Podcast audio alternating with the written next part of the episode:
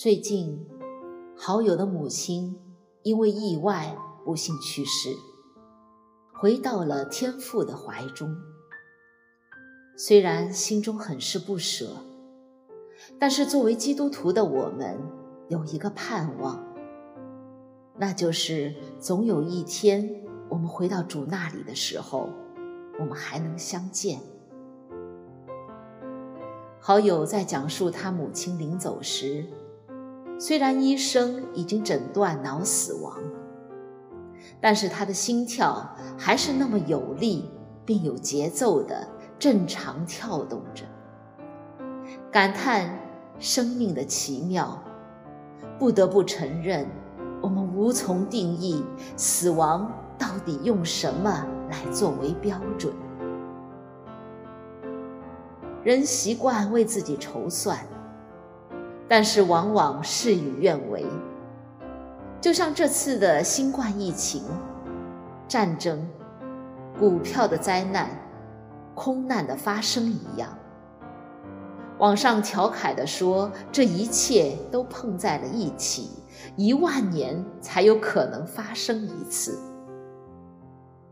人并不能掌管明天。一位年轻人说。他自从读大学到现在，好像一切都不是他自己想要的。从选专业，到现在漂泊到海外，似乎一切都是被逼的。很希望为自己安排好一切，做自己喜欢做的事儿。看到人的软弱，看到人的无能，看到人的有限。而主耶稣常常提醒我们，要把握生命，而这个生命就是灵，就是那永生的生命。求神帮助我们，让我们能够真正追求他所应许的生命。时空不能隔绝他的爱。因他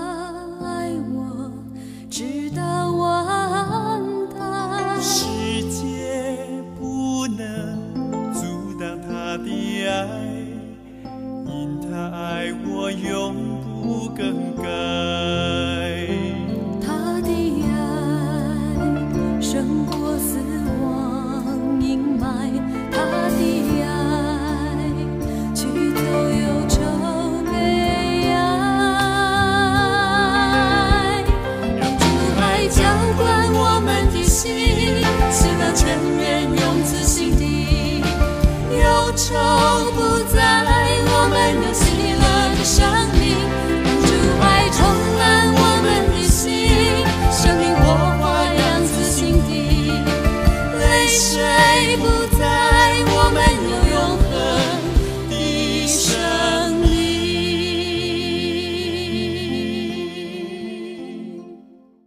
跨越整个的瑞士，能够一起在这里来敬拜神，能够在这里成为一个大的家庭，一同的来进行这样的一个营会，自己也深觉得非常的感恩，非常的荣幸，能够跟许多的新朋旧友一起在这里来交流，来参加这个营会。那我想，这个营会刚刚透过这个破冰的游戏，好像特别的把这个主题进行了强调，哈，就是心意更新，然后呢是传承生命。我想这个呢实在是非常非常的重要，心意更新，传承生命。我不晓得大家这个，我顺便也跟大家做一些游戏哈。不晓得你想到这两个句子哈，心意更新、传承生命，你觉得圣经里面在哪里出现？稍微给大家几秒思考哈。圣经里面你觉得这两句话，第一有没有出现？第二，如果出现在哪里出现？有的，在罗马书十二章二节，不要心的变化，叫你们察验何为神的善良、纯全和喜悦的旨意。哇哦，谢谢谢谢，很棒。对了，那个心意更新，我们很快就想到哈，《罗马书》十二章啊，这个十二章，特别是第二节哈，这个不要效法这个世界，总要心意更新而变化。好，心意更新出现在这里。那么，传承生命有没有出现过在圣经里面？这个词组，好，好，我想这个。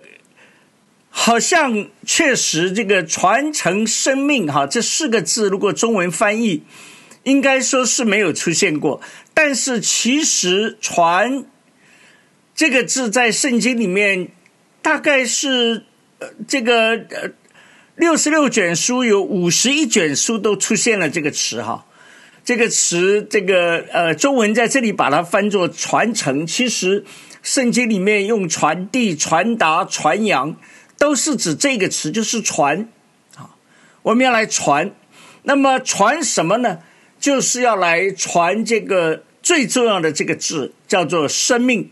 好，我们都知道，圣经就是一本讲生命的书。耶稣说：“我就是道路、真理和生命。”好，所以“生命”这个字在圣经里面，从旧约到新约，反反复复的出现。那么“心意”这个词，“mind” 啊，英文是 “mind” 这个词呢，也是在圣经里面有二十几卷书里面都特别的提到这个词。所以我们知道，这个心意更新和传承生命，虽然好像对基督徒不陌生，但是其实它的意思非常的重要。我们看见神要我们不但是得着一个。新的生命，而且要让这个生命活出来，就是透过我们心思意念被更新，而且呢，不单是我们自己要来更新，然后要让这个新的生命透过我们的传扬、我们的传达、我们的传递、我们的传承，能够要让更多的人来分享到上帝这个荣耀的生命。这个美好的生命，所以我想，我们这次的营会，特别在五旬节的时候，哈，虽然我们五旬节已经呃这个过了，但是我想这是一个很重要的提醒我们，特别是这样的更新是发生在圣灵的带领当中，哈。我想这个我们因为呃德国曼海姆的。这个团契呢，刚好我们每个礼拜五在目前在查考这个提多书，我就想到提多书里面特别就告诉我们说，上帝他救了我们，不是因为我们自己的义，乃是因为照着神的怜悯，借着重生的喜和圣灵的更新。好，所以我们都知道这个心意更新不是靠我们自己的。这个咬牙切齿的、咬紧牙关的这种努力，乃是神的怜悯，借着我们在主里面的重生，然后圣灵在我们里面做这个更新的工作。所以，我想这一次我们也是求上帝特别来保守我们这两天的营会，也来。在这两天当中，借着圣灵在我们每一个小家、每一个小组、每一个家庭、每一个教会和团契，在我们当中的工作，能够让我们真正靠主的恩典来被他来更新。所以呢，我想，呃，这一次呢，我们特别的感恩哈，我们就要透过诗歌敬拜，透过大家的小组的互动。那么也透过几堂的信息，我们共同的来思想这个主题。那我在预备的时候呢，特别也觉得，其实在这个心意更新和传承生命当中，首先我们要真正的聚焦在生命啊这一个 key word 这一个关键词哈，一切的我们围绕的更新的这个目标。我们要传承的这个对象，传承的内容，其实都是跟这个生命分不开。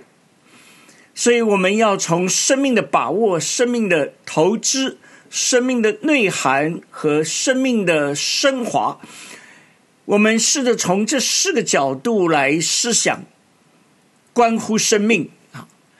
那我想呢，今天我们第一堂呢，就特别从生命的把握的角度。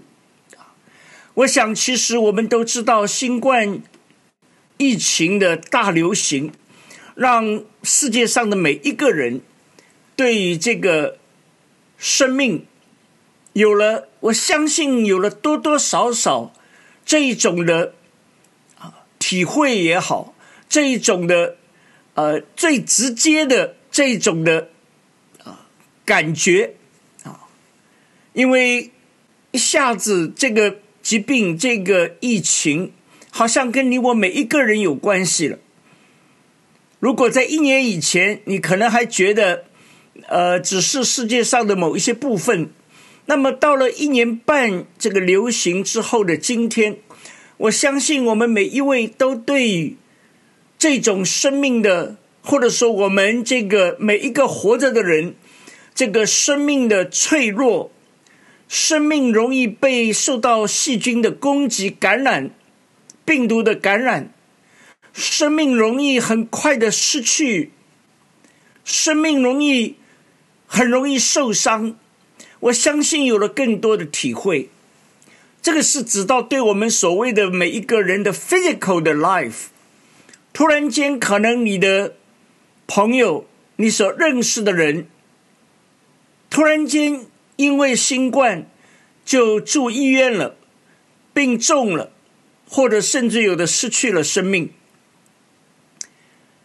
我想各位可能都听说了啊。对我来说，我有一个很亲密的同工，那么本来他也要到我们曼海姆这边来，这个担任这个驻堂的传道。那就在去年三月的时候，在一年多以前。那么他就回去波兰那边去办理这个呃申请德国的这个居留，因为他来到德国以后呢，发现呃这边的这个外国人管理局说你原来在波兰，你需要到那边去申请，所以待了半年实在没有办法，那么只能回到那边申请。那哪里想到就在申请的过程当中等了两个多月，突然间就在那边啊这个。过世了啊，时间非常短暂。我们在这种的震惊，在这种的难过、悲伤、不舍当中，但是同时，我想对每一位，对我们也带来了很大的这一个的思考。生命。你我我们都知道，我们的生命，我们过去认为的，大概就是在地上活着，所谓有一口气，所谓可以动作存留、可以活动的这样的一个存在。但是那一刻，我相信每一位我们都在思考，到底生命是什么？为什么圣经圣经里面提到的生命，跟我们过去认为的生命，其实有很大的不同？这个我们在其中一堂会特别提到，到底圣经里面讲的生命是什么？对那位传道人来讲，他好像似乎失去了地上的生命，但是他却因着他的信心，因着他对上帝的认识，因着他所领受的呼召，那么其实他到今天仍然在向我们每一位说话。所以，我想生命的传承其实就在这里。虽然你我现在面对的仍然是一个令人不安的现状，对瑞士来讲，可能从六月一号开始分三个阶段，逐渐的要来开放，似乎好像感觉渐渐脱离了这个疫情，但其实谁都没有把握，哈，个个有希望，人人无把握，因为谁知道呢？好像前一段突然觉得整个世界慢慢趋向于这个。呃，平和下来，突然间在印度那边又大规模的爆发。那么对于中国来讲，好像似乎已经是一个模范生，这个控制的很好了。哪里想到突然间，如果你现在看一看，啊，尤其在广东，那么接二连三的出现，啊，canton 哈，我想到这个咱们瑞士啊，有二十六个 canton，有二十六个广东，这个二十六个州啊，这个州我不晓得为什么这个呃这个字其实德文不太用啊，这个康统，那么二十六个好像以为是二十六个广东哈，虽然其实面积上广东省要。要比瑞士大很多哈，差不多等于四个半的瑞士哈。那无论如何，我想在提醒我们什么？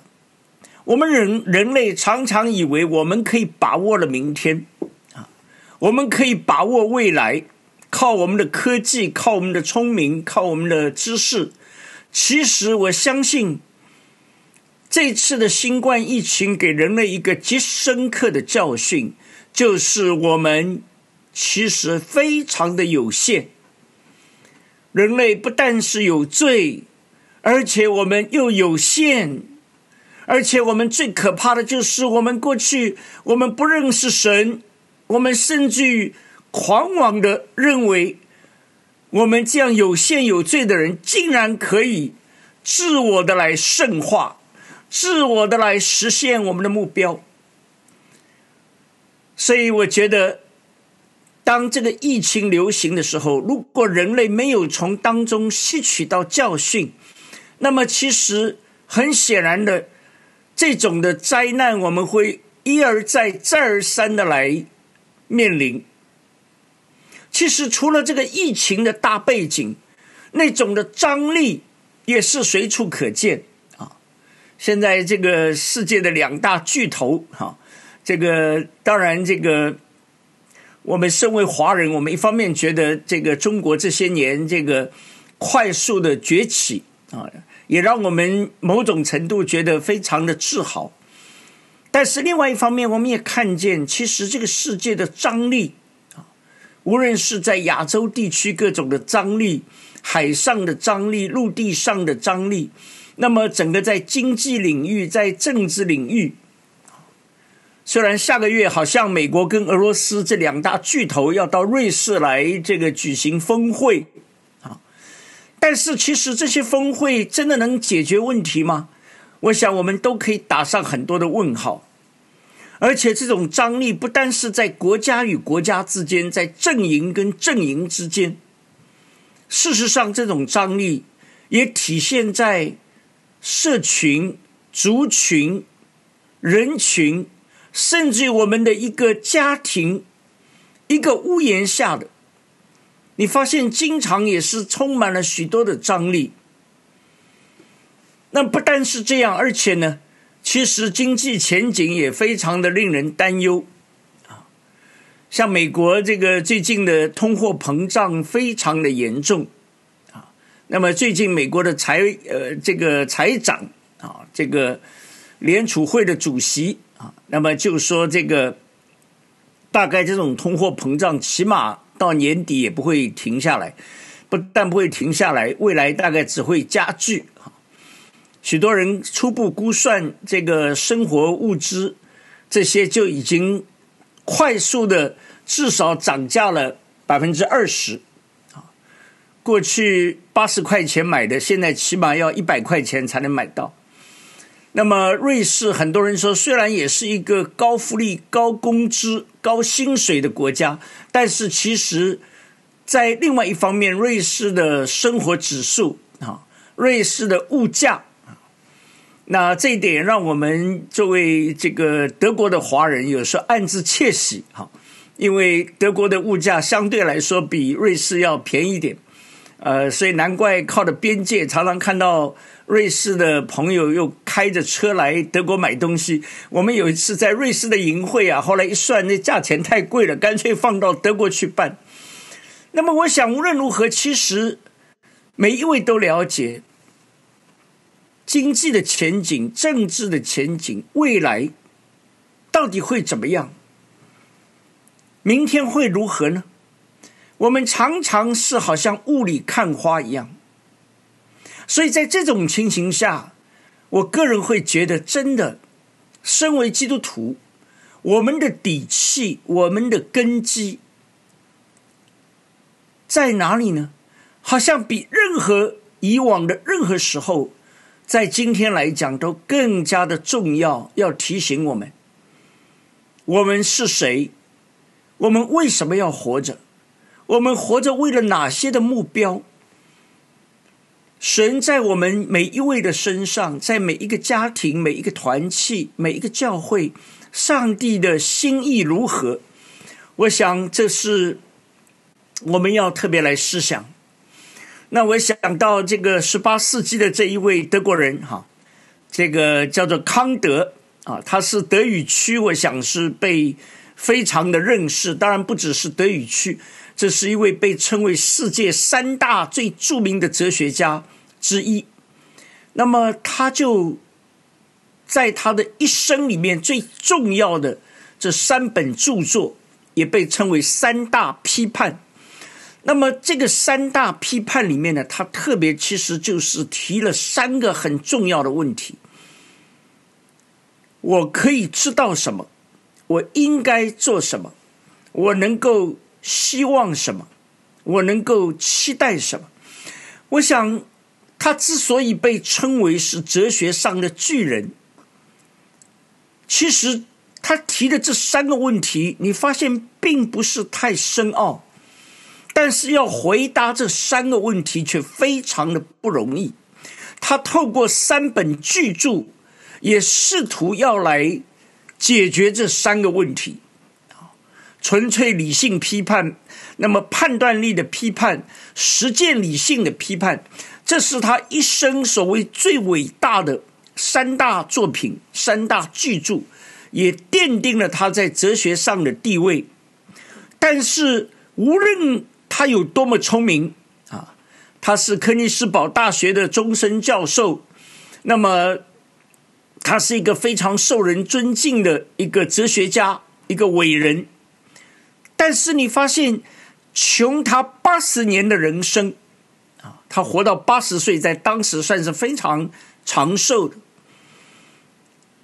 但是到最后，其实他特别是临终以前，他就发出一个很重要的一个呐喊，或者说是一个心头的呼唤。他说：“其实这些问题我提出来，重点就是要来。”解决到底人是什么？人是什么？所以我想，其实今天我们在这里谈论生命，这个不但是一个哲学家的思考，对基督徒来说，我们发现答案只有从上帝的话里面，你才能够了解我们怎么来把握住生命，我们生命的目的是什么。在新约的雅各书有简单的几节经文，我在这里给大家念一下。那里说：“嗨，你们有话说，今天、明天我们要往某城里去，在那里住一年，做买卖得利。其实明天如何，你们还不知道。你们的生命是什么呢？你们原来是一片云雾，出现少时就不见了。”你们只当说主若愿意，我们就可以活着，也可以做这事或做那事。现今你们竟以张狂夸口，凡这样夸口都是恶的。人若知道行善却不去行，这就是他的罪了。我想，短短这几节的经文里面，其实非常重要，他提到了很多的观念。第一个就是人类，你们有话说，是人类对自己生命生活的一个总结。就是我在这里用紫色的这个标出来的。我们人类觉得说，一个有头脑的人，一个会计划的人，一个正常的人，那么大概都是这样的活法。哈，今天、明天是讲到时间。那么往某城里去，讲到地点；那么在那里住一年，讲到人生的规划；那么做买卖，基本上是人生的内容。那么得利呢？大家都同意，这个叫做向前看哈。这个钱是金钱的钱，向后赚哈。这个厚呢是钞票的厚度。那么赚呢是赚赚钱的赚。所以呢，圣经说你们好像很有规划，你们好像觉得很厉害啊。那这是基本上每一个人，无论他是瑞士人、是德国人、是中国人、是东方人、西方人，大概都类似。呃，我们觉得很有把握，但是接下来圣经就好像一针见血的告诉我们：你们的生命是什么呢？你发现我们人忙了半天呐，对生命到底是什么，我们一无所知。我们以为这个生命就是我们可以动的这一个躯体，哈，我们可以思想的这一个头脑，我们可以规划的这一个人生，大概这个就叫做生命。但圣经说，其实你们不知道，你们的生命是什么呢？你不知道。如果直接来讲，你们的生命好像一片云雾一样，出现少时就不见了。这句话，我相信很多人都同意，对不对？我们现在已经到了这个五月的最末了，啊，五月底。那么换句话说，这个二零二一年的差不多一半已经过了啊，再过一个月，那么整个半年就过去了，眨眼间就过去了。好像一片云雾，快的不得了。我们年少年轻的时候，好像不觉得哈。对我来说，我是呃第一次到德国是一九八七年，然后呢自费留学出来是一九八九年。那么这个算起来都三十多年前的事情。但是有时候一回头，我记得的就是刚来的、刚来欧洲、刚来德国那种的情形，好像。昨天发生的一样，太快了。人生有几个三十年呢？我估计我不一定能够有三个三十年，那四个三十年大概肯定是没有了。那跟呃，那跟摩西差不多。呃，估计我们每个人都没什么把握。所以这里其实很重要一句话：主若愿意，一个人如果他不认识神。他有再聪明的头脑，他有再高的学问，我知道很多在瑞士的华人都非常厉害，因为他们说不厉害的华人，呃，别的地方可以去，瑞士肯定到不了，因为瑞士这个门槛很高啊，尤其你要在瑞士这个要要能够拿到公民，要能够住下来，这个不简单呐，都都是一流的头脑。但是如果你很聪明的头脑，如果你有很多学位学历，但是，如果你忘记了这四个字，叫做“主若愿意”，不但告诉我们有一位神，有一位主，而且要让我们知道，其实这一切我们的生命在神的手中，而且是他有在我们里面有计划。我们可以活着是他的恩典，我们可以做这事或做那事是他的怜悯。所以这段经文其实要提醒我们，我们人是很容易张狂夸口。那里特别告诉我们，这是恶的，这是得罪神的。然后也提醒我们，我们的人生如果不在上帝的 good 里面，就是在上帝的善里面，在上帝的旨意里面，人若知道行善，但是如果你不去按上帝的。旨意来活，你不去按照上帝的心意去做，那么这就是我们的罪神，这就是我们的罪。所以，我想这个经文今天我在这里把它放在各位面前，我们共同来思想，实在是在新冠的背景当中，对我们非常重要的一个提醒。那么回到刚刚康德提的这三大问题，人可以知道什么？那么刚刚的经文就直接回答：不知道啊，明天如何？你们不知道啊。我想这句话大概没有人可以反对。哈，明天如何？不知道，对不对？现在新冠未来到底会怎么样？不知道。你可以有期待，但是不一定按照你的想象成就。那么人应该做什么呢？那你说人应该知道要行善，当然，这个善很清楚，就是指到神来的。我们都还记得马可福音第十章有一个少年官，那么有一次他跑去很虔诚的跪在耶稣跟前说：“善良的夫子啊！”那么他要去问永生，结果耶稣直截了当说：“你为什么称我是善的呢？除了神以外。”没有善，那这个经文有时候我们就会大吃一惊啊！耶稣自己就是神，他怎么还反驳那个少年官呢？那少年官好像没有讲错啊，他起码到耶稣跟前说善良的夫子，那耶稣难道不善良吗？那耶稣为什么竟然还跟他说你为什么说我是善的呢？你知道问题在哪里？问题就在那个人的问题出了问题，啊，因为他叫耶稣叫做夫子，夫子什么意思？就是老师。他说善良的老师，换句话说，耶稣是神，耶稣是神拆到地上来成为人的样式，但是耶稣说：“你们看到我，就是看到了神。”而那个人最大的问题就是他问错了问题。如果他说善良的主，That's right，这个是对的。但是他说善良的夫子，如果他眼中仅仅只有一个老师，那耶稣就要纠正他。就算是你最崇拜的教授，就算是你觉得最善良的人生的导师，都不是善的，因为没有人是善的，人都是恶的。唯有上帝一位是真正的 good，是真正的善。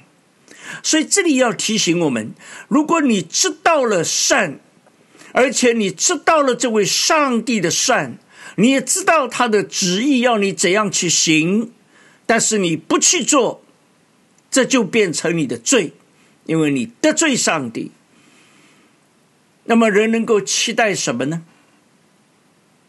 这里告诉我们，其实真正的期待是只有从上帝来。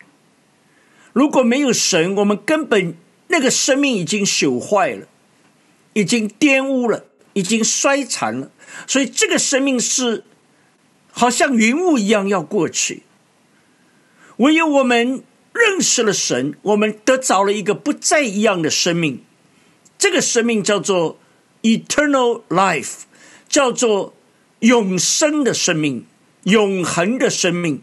你只有在永恒的生命里面谈期望才有意义，对吗？我相信各位一定都同意。如果很短，你谈希望有没有用呢？没有用。稍微长一点，你还可以谈。我常常用一个例子哈，呃，我自己觉得这个书也算念的蛮多哈，因为小学呢。呃，一般是念五年，不过不晓得为什么我在中国那时候竟然搞了七年啊！这七年不是因为留级啊，就是换来换去。本来我们那个时候是六年，结果到了我们那个时候突然说要试点啊，要试一试，就是让他弄到七年级。结果呢，这个很无奈啊，就上到小学七年级。然后呢，这个接下来又变了这个初中。啊，念三年，高中再念两年，那么五年，那么就到高中毕业十二年。那这个大概也算正常了，对不对？在在瑞士，在德国，大概也都这样。那么读了十二年啊，我儿子刚刚这前两天毕业了啊，十二年毕业。那么然后呢，又去念书了啊，大学继续念四年。那大学念完可能还不够，我们华人特别喜欢念呐，然后我们就念硕士啦。那么再搞个几年，然后呢，再念博士啦，又搞了几年。那么有些人在念超博士啊，这个博士后，那么再搞几年，那么到最后就变烈士了啊，啥事都不是，就是烈士啊。呃，那么你你你为什么会花那么多时间去念书呢？那么你当然有有理由哈，想法就是这个念完就是可以找好工作啊。呃，念完可以这个，说不定可以移民到瑞士啊！念完可以这个，呃，总而言之，人生理想会实现。那我现在告诉你哈，呃，我自己算一算，我大概念了加一加，总总念了二十几年书有了啊。那么二十几年书，你想人生如果没有永生啊，我们的人生最多最多哈，我刚刚讲我自己，我我估计不一定有三个三十年啊。那么就算就算活到一百岁，那么你花了二十几年去读书，占了你生命的五分之一。那如果你只活七十岁的，呃，中国人以前说人生七十古来稀，那么结果你花了二十几年，差不多花了三分之一的时间你去念，那你说还值得吗？反正这个念完还有几十年可以活。那么，如果人生只有五十年呢？如果人生只有四十年呢？你会发现，如果这个时间越短，你就觉得。我真的需要花那么多时间去念书吗？你就会反推过来，你就会越来越觉得我干嘛呢？因为谁都知道读书其实蛮辛苦的，所谓十年寒窗啊。呃，我最近看一下这个我儿子的毕业典礼，发现很有意思啊。他们最后有个动作，呃，老师说现在你们可以把那个头上的帽子摘下来，然后把它扔掉。啊，这个每个人兴高采烈就把那个帽子就抛到了天空啊！这代表什么？就是说我终于可以不用考试了，我终于可以不用再啃书了，我终于可以轻松一点。其实可以吗？高中毕业马上你得去上学啊，继续念啊。我的意思是什么？你要知道，你的期望、你的盼望是，除非在足够的长度里面。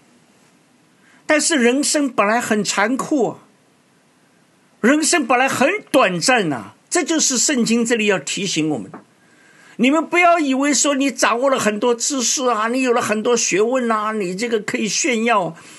其实你的生命好像一片云雾一样，太快了，太短了。我想，如果我们人对生命，这个真相不了解，我们永远不会知道上帝给我们的恩典有多么的深，我们所得到的这个信仰有多么的宝贵。所以，刚刚的经文，它一定要告诉我们人生的真相。第一个就是什么？就是刚刚我们看那个经文的第一个字，那个字是什么呢？是一声叹息。那里说：“嗨。”那个是叹息，其实这个叹息是我们整个贯穿的人生，一个没有上帝的生命，一个日光之下的生命，充满在我们生命的各个阶段都有叹息，对不对？不但是因为这次新冠，我们发现我们被 lock down 关在家里面，然后呢，很多人可能失去了工作，很多人呢，这个人际关系也出了问题，很多呢，家庭矛盾也这个急剧的这个增加啊。有些人说，因为关在一块儿呢，开始还好很高兴，这个看着网络学习各种炒菜，等到各种菜学完了、炒完了，就剩吵架了。那夫妻本来是因为你上班我上班，这也不用天天待在一起。结果呢，这个新冠一来，没办法都不用上班，在家里，然后呢大眼瞪小眼，最后呢变得仇人相见分外眼红。那么，所以中国就大家知道，去年四月哈，中国就解封了。结果解封以后啊，很多各地民政局发现这个有个怪现象，其实也不怪了，就是大排长龙，突然间。很多人急不可待，第一件事情解封了，第一件事就是去办离婚，因为忍无可忍了，熬不下去了，只熬了几个月啊，只封了两三个月就已经不行了。那么，所以后来很快中国就出台叫做冷静期啊。你现在想离不太容易啊。有些人说，在某些地方这离婚跟跟这个汽车牌照的摇号差不多。那不太容易，你要想离，不让你离啊！你们先俩回去冷静冷静。我们人生其实有很多的叹息，好像这个大诗人李白哈，他这个写了一首很著名的诗叫《将进酒》。那么这个李白也号称醉仙，哈，他爱喝酒啊。那么这个这首诗里面，其实他重点是要写喝酒，但是呢，他就用这个开头，什么意思呢？他说，其实人生啊，有点像黄河水啊，你没看到吗？黄河水一去不返。然后呢，他说，你没看到吗？人生其实就像对着镜子看自己啊，这个早上呢，你满头青丝，等到傍晚呢。这个白发如霜啊，当然，因为那个时候没有那个呃，这个染头发啊，不像现在哈。现在我们呃，中国你看那些常委出来，每一个都满头黑发，你也搞不清到底他几岁哈。那么一般来讲啊，这个人到晚年都会头发白了。他说：“其实这两件事情，他在这里提出来，什么意思？就是要提醒我们，人生太快。”那么怎么解决呢？李白那时候没人跟他传福音啊，所以呢，他就借酒浇愁。那么他就跑去找他一个好朋友啊，陈夫子啊，去找这个人去。结果呢，这个人就其实家里很有钱，但是呢，因为李白那个时候已经是被贬出京城啊，这个不当官了。那么这个人就势利眼，所以呢就。推三推四，啊，这个李白找他喝酒啊，他说我没钱。李白说：“你为什么跟我说没钱呢？呃，你们家有五花马，你们家还有千金裘啊。这五花马跟五花肉不太一样，就是宝马啊，宝马。那么千金裘就是貂皮大衣。他说你们家这宝物都在啊，叫你孩子去这去当铺去换。”这个你还跟我说没钱呢？换酒来，咱俩喝，啊，与尔同销万古愁，意思是什么？这个愁不是我的，你也有这个忧愁啊。你虽然现在有五花马、千金裘，这东西你能带走吗？还不如咱们就对酒当歌啊，还不如咱们就这一醉方休啊。这个是人，你发现？他想到了生命的快速，他知道人生的生命好像黄河的水，好像是从早到晚就是那么快速。那么有没有出路呢？怎么来解决呢？李白的解决办法就是喝酒，因为一醉解千愁啊。我想，其实这是一个办法嘛。今天你发现。从李白到现在，啊，所谓这个存在主义的哲学，就是告诉你：今朝有酒今朝醉，你也不用想明天，反正就活在当下。那么活在当下呢？有钱尽量花啊，这个尽量享受。人生不过就是如此。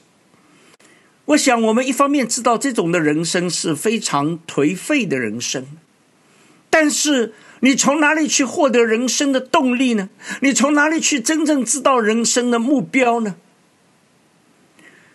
这就是圣经告诉我们：其实我们的人生不但是充满了许多的叹息，而且是快，不但快，而且好像在云雾里面。云雾里面的意思就是你根本看不清楚，对不对？现在很多人真的不知道啊，明天会怎样呢？不要说明天，你就下一秒钟你都不见得知道。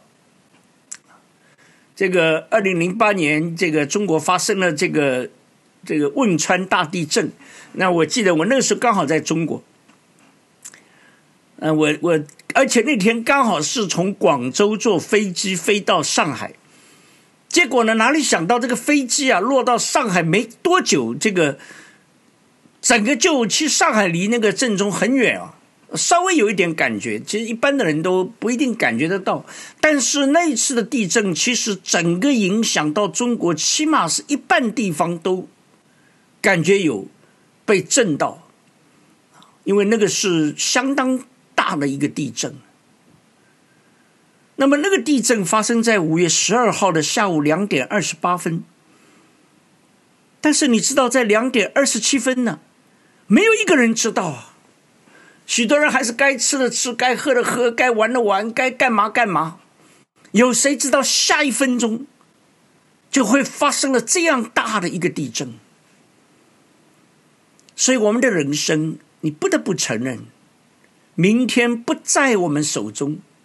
常常我们喜欢用这种话，好像未来我们掌握了，明天在我手中，路在我脚下。其实这种话，正像圣经说的是，叫做骄傲张狂。我们太有限了。当然，这种云雾其实常常也伴随着迷茫。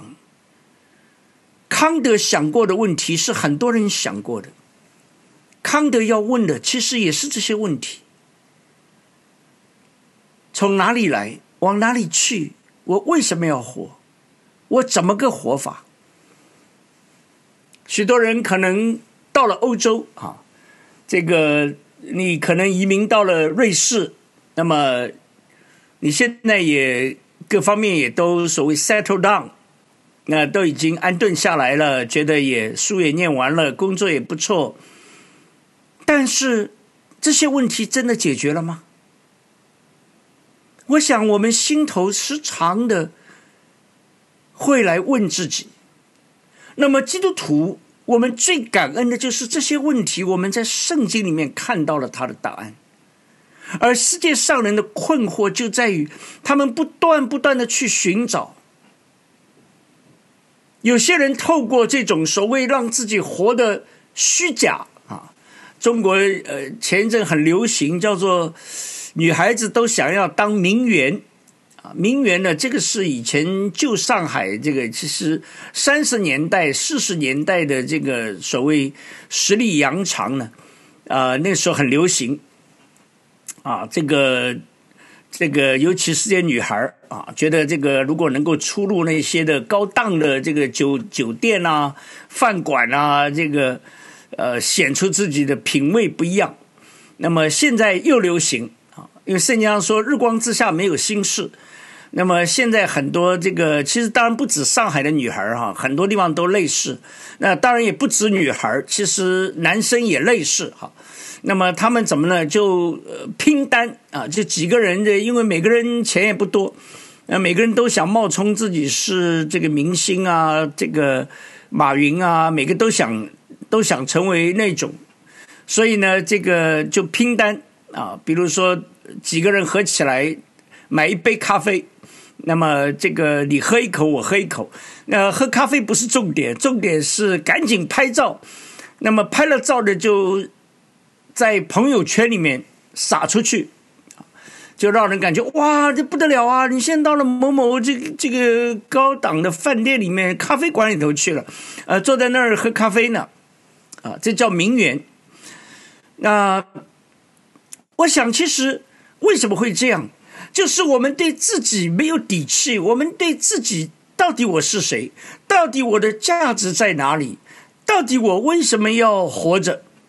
那没有底气，越没有底气呢，他就越想要透过外面的包装，哎，把自己包装成为一个好像很有钱的人，好像呢是这个很有很有品位的人。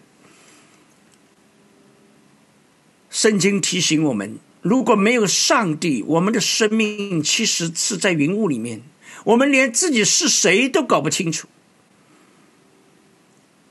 那么，这里告诉我们，其实最悲哀的就是我们的生命是如飞而去，眨眼间就不见了。你们好像一片云雾，出现少时就不见了。那么新冠流行到现在呢，已经几百万人这个已经失去了生命，呃，这个瑞士人口不多哈，八百多万，那么现在你看一看，已经差不多上万人，将近呃起码一万人已经失去了生命，啊，那么德国这边也是一样，就是我们的生命其实非常脆弱，如飞而去。啊，这两个人很多人都认得哈，一个是美国人，叫做这个 Michael Jackson，啊，一个流行天王，另外一个呢是英国的戴安娜王妃，啊，最出名的男人，最漂亮的女人，不过这两个人都是英年早逝，哈，呃，活的都很短，呃，戴安娜王妃活了三十几岁就走了。那么他走的时候呢，他的好朋友这个 Michael Jackson 啊，呃，也是戴安娜王妃的粉丝啊。那么他就写了一首歌，就专门献唱给纪念戴安娜王妃。这首歌呢，叫做英文叫做《Gone Too Soon》，啊，就是走的太快了。那么中文就把它翻译作“转瞬即逝”。他的歌词写得很优美啊，他说像一颗流星，燃烧着划过了夜空，转瞬即逝啊。他用一连串的那个比喻啊，像一道彩虹，转瞬即逝；像闪耀的烟花，转瞬即逝；像一瞬的白昼。转瞬即逝，Gone too soon。那么这个歌唱完没多久，他自己也 Gone too soon 啊，他活了五十岁走了，Gone too soon。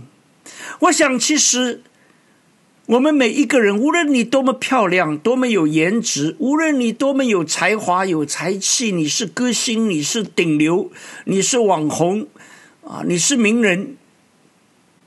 圣经说：“我们都是如飞而去。”这是摩西讲的。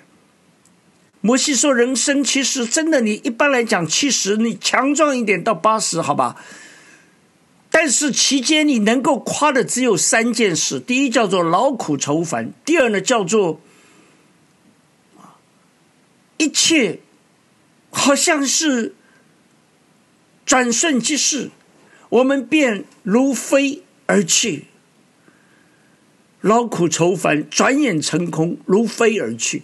这个就是我们能够夸口的，所有的人能够夸口的，不过就这三样。所以，我想，其实当我们今天在这里讨论我们怎么把握生命，我想到，因为我们在线上有一些可能还是福音朋友哈，我们特别要来邀请你来认识福音。为什么？真正的生命，你需要了解这么对你这么重要呢？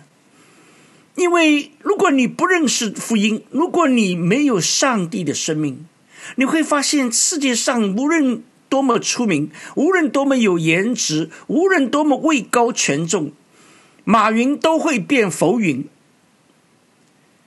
我们要能够真正前行，有一些很重要的，就是你的生命需要不一样。你需要心意更新，对基督徒来讲是更新；对一个福音朋友来讲，你的心思意念先需要有一个彻底的改变。你需要知道人生可以不一样。刚刚的经文说：“你们以为这样，你们有话说，这是我们已经习惯的人生。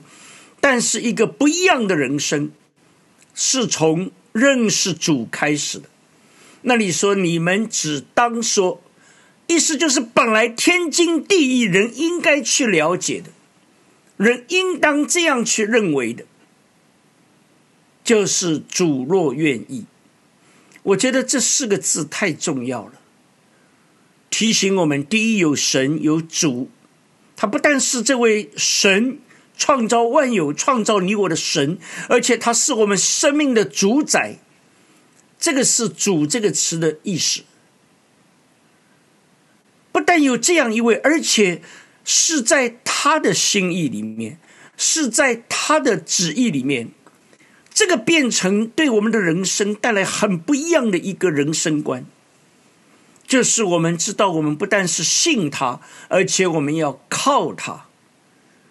我们不但是 believe in him，而且我们要真的要 depend。On him，要 rely on him，我们需要依靠他。这样的人生，你才发现是有根基的人生。那么，这个人生是从一些观念的调整开始。你需要认识这位神，他掌管宇宙。你需要遵从这位神，他是充满了慈爱，他愿意我们得救。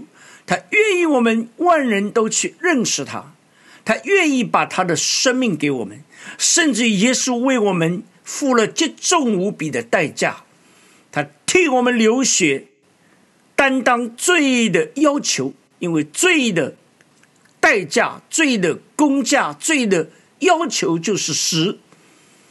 啊，这个在法律上是很公平的，对不对？我们都知道，罪大恶极的这个法律的刑罚就是死刑。所以我们本来是活在最终，也必死在最终。但是耶稣担当了我们的刑罚，就是死刑，他替我们死，担当了我们的罪，然后让我们可以在他里面得到那个活，得到那个新的生命。所以我们需要感恩。那你说，我们不但是感谢他让我们活着，而且我们也感谢他给我们人生有这样那样的机会。啊，瑞士确实不是一个想去就能去的地方。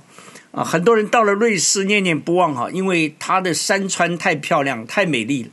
呃，虽然只有四分之一的广东，不过这个对世界的吸引力可是超过广东。啊，在中国以前说东西南北中发财到广东，所以呢吸引了很多人到广东去。结果到了广东，发现呢你要发财也不太容易，这个你要汗流浃背。那么这个瑞士呢，真的是很多已经是安定下来的人觉得呃特别值哈，这个福利也好啊，这个又是这个比较安全啊，也不像美国这样一天到晚枪声，但是。我觉得我们人，无论你在哪里，如果你不认识神，那么其实所有这一切都不过是过眼烟云。而有了神，就好像一连串的零，前面你一定要有一个一，那么才有意义。如果没有那个一，你所有的零加零加零，那么都还是零。所以，我们不但是需要对神有重新的认识，我们对自己也要有新的认识。过去我们不认识神，我们就是这几个字：我们骄傲张狂，以为一切靠我们，以为什么都是靠我的努力、靠我的奋斗、靠我的聪明智慧。我想，我们需要知道，靠我们是不行的，唯有靠上帝。而且呢，我们需要知道我们的本相。对基督徒来讲，我们需要日日更新。为什么心意更新这么重要呢？就是我们很容易忘记神的旨意。罗马书十二章特别提醒我们，不要效法这个世界，乃要心意更新而变化。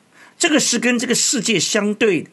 你发现我们其实很容易就效法这个世界，我们很容易就被这个世界吞没，而且他叫我们去更新的目的是什么？是要查验何为神的善良，就是 good；何为神的善良纯全，就是 pure，可喜悦的，是上帝所喜悦的旨意。就是这里讲的，你们如果知道了善，但是如果你们不去行，这就是你们的罪。我想这是对基督徒非常重要的提醒。雅各书不是写给那些慕道朋友的，雅各书当时这位老雅各他也是写给那些自认为已经认识上帝的基督徒的。他提醒我们说，我们需要真的去查验何为善。何为上帝善良、纯全、可喜悦的旨意？所以，我想，当我们今天聚集在这里，我们讨论说心意更新、传承生命，我们真的是要来重温一下我们的信仰。其实，我们的信仰一个字就是聚焦在神。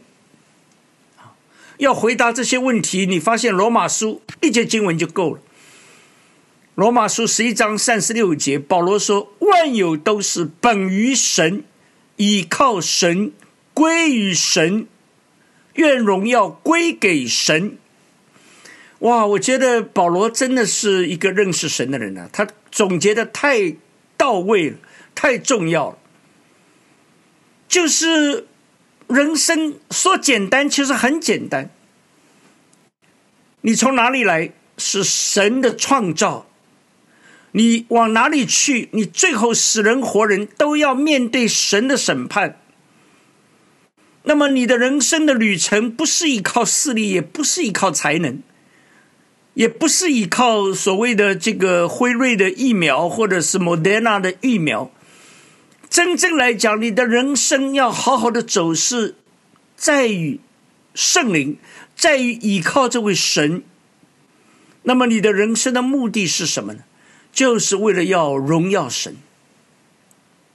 许多人到了这个瑞士啊，不得不惊叹它的美，特别是它雄伟的山川啊，这个永弗劳那个那个处女峰的那个那种的这个壮观啊。这个瑞士是一个很漂亮的地方哈，苏黎世有苏黎世的美，日内瓦有日内瓦的美。它有山川之美，它也有河流湖泊之美，这是全世界的人公认的。但是这些要让人看见什么呢？圣经上说：“诸天在诉说神的荣耀，穹苍在传扬他的手段，连大自然都在荣耀神。”那么，我们这个作为最独特的神的创造物，神把他的形象和样式，把他的灵放在我们里面。是叫我们走到哪里都要把神的荣美把它反映出来。所以，我想从这个角度来讲，其实我们的人生就由不得我们来规划。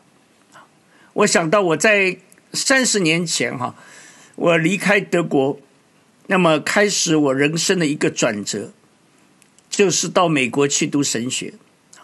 那时候，我的很多德国的小伙伴都有点不理解。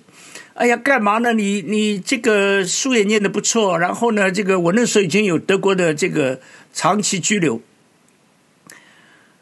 很多人还羡慕说：“哎呀，我们都还没拿到，你已经有了，你你现在离开德国，那你干嘛呢？德国也不错啊，很多人这个觉得我们生活各方面也蛮安定的。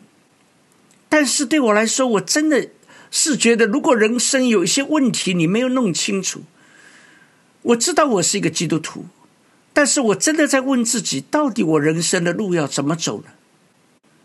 我的人生难道就是从一个学位到另外一个学位，然后呢，从这个师到那个师？好像我以前是工程师哈，那么有人说最好呢，你呃将来这个学术上啊各方面啊，然后呢出人头地，然后你变了另外一个大师哈，这个家那个家哈。我说我不用了，我已经张陆家已经有个家了。我坐在那个神学院的课堂里面，新的挑战。我的英文也不好，其实老师讲的我也没有听懂。但是那一天发生一件事，我坐在神学的那个课堂，老师说：“你们当中谁需要祷告，就提出来，我们大家共同为你祷告。”那一刻，当我站起来。圣灵在我里面催逼我站起来，站起来，我自己都觉得很不好意思，因为我没法跟他们用用我那个呃结结巴巴的英文说清楚。我其实那个时候本来是打算要离开美国回到德国，我觉得这条路太难了。但是就在那一刻，那位哈佛的教授啊。他原来是哈佛大学的人类学的 PhD，后来到非洲做了几十年的宣教士，然后呢，回到神学院来担任老师。那天上了刚好是他的课，他就走到我跟前，一头白发一个老教授，就在地上跪下来，为这个他不认识的学生，为我在那里祷告。不但是他，还有很多同学都走到我跟前，全跪在那里为我祷告。那一刻，真的是上帝的呼召，真正在我身上。我里面很清楚，神说：“我用爱来呼召你，跟我走，跟我走吧。”我记得那一刻，我是泪流满面。我跪在地上，跟他们一起祷告。我说：“上帝啊，真的，我穿过大半个中国。”我去到海外，我来到欧洲，寻找我个人的目的。如今穿过欧洲，我去到美国，但是只有在这里跟他们一块祷告的时候，我才真正明白，你的爱不会离开我。那一刻，上帝的爱好像充满在我的心里面。你要往哪里去呢？你的人生到底要走到什么时候才会回到上帝的面前呢？孩子啊，跟我走，我用爱来呼召你。那一刻，我流泪说：“上帝，我跟你走。”我要感谢主，到今天从九二年到现在，差不多三十年，这条路值得我们去走。这条路真的跟着他，你才会发现，好像你看到了云上的太阳。你突然间觉得，原来你的人生是多么有价值，因为我们明白了什么是神的善，什么是 good，我们也看见上帝良善的生命能够改变我们自己，也能够改变许多我们周遭的人。巴不得今天你我能够把握住神给我们的生命动作气息，好让我们为他来活。我们一起来祷告，我们求上帝继续带领我们。主耶稣，谢谢你，主啊，帮助我们在瑞士的众教会弟兄姊妹，我们聚集在你的面前，在新冠的大背景当中，主啊，你连接我们，要我们共同来思想我们如何的心意更新，如何的能够传承生命。恩主啊，不但是有动词，有名词。主帮助我们知道，我们的生命需要在主的里面来产生行动，需要在主的里面更深的来认识怎么把握你给我们的日子。你提醒我们说：“你们只当说，主若愿意，我们能够活着。”主啊，今天我们这一班人没有被新冠吞灭，到如今你存留我们的生命，是你的恩典和怜悯。主啊，你不但存留我们的生命，你也要我们知道我们该做什么事，能够来查验，能够来进入到你那良善、纯全、可喜悦的旨意里面。愿主帮助我们，把荣耀归给你。听我们的祷告，奉耶稣基督得胜的名，阿门，阿门。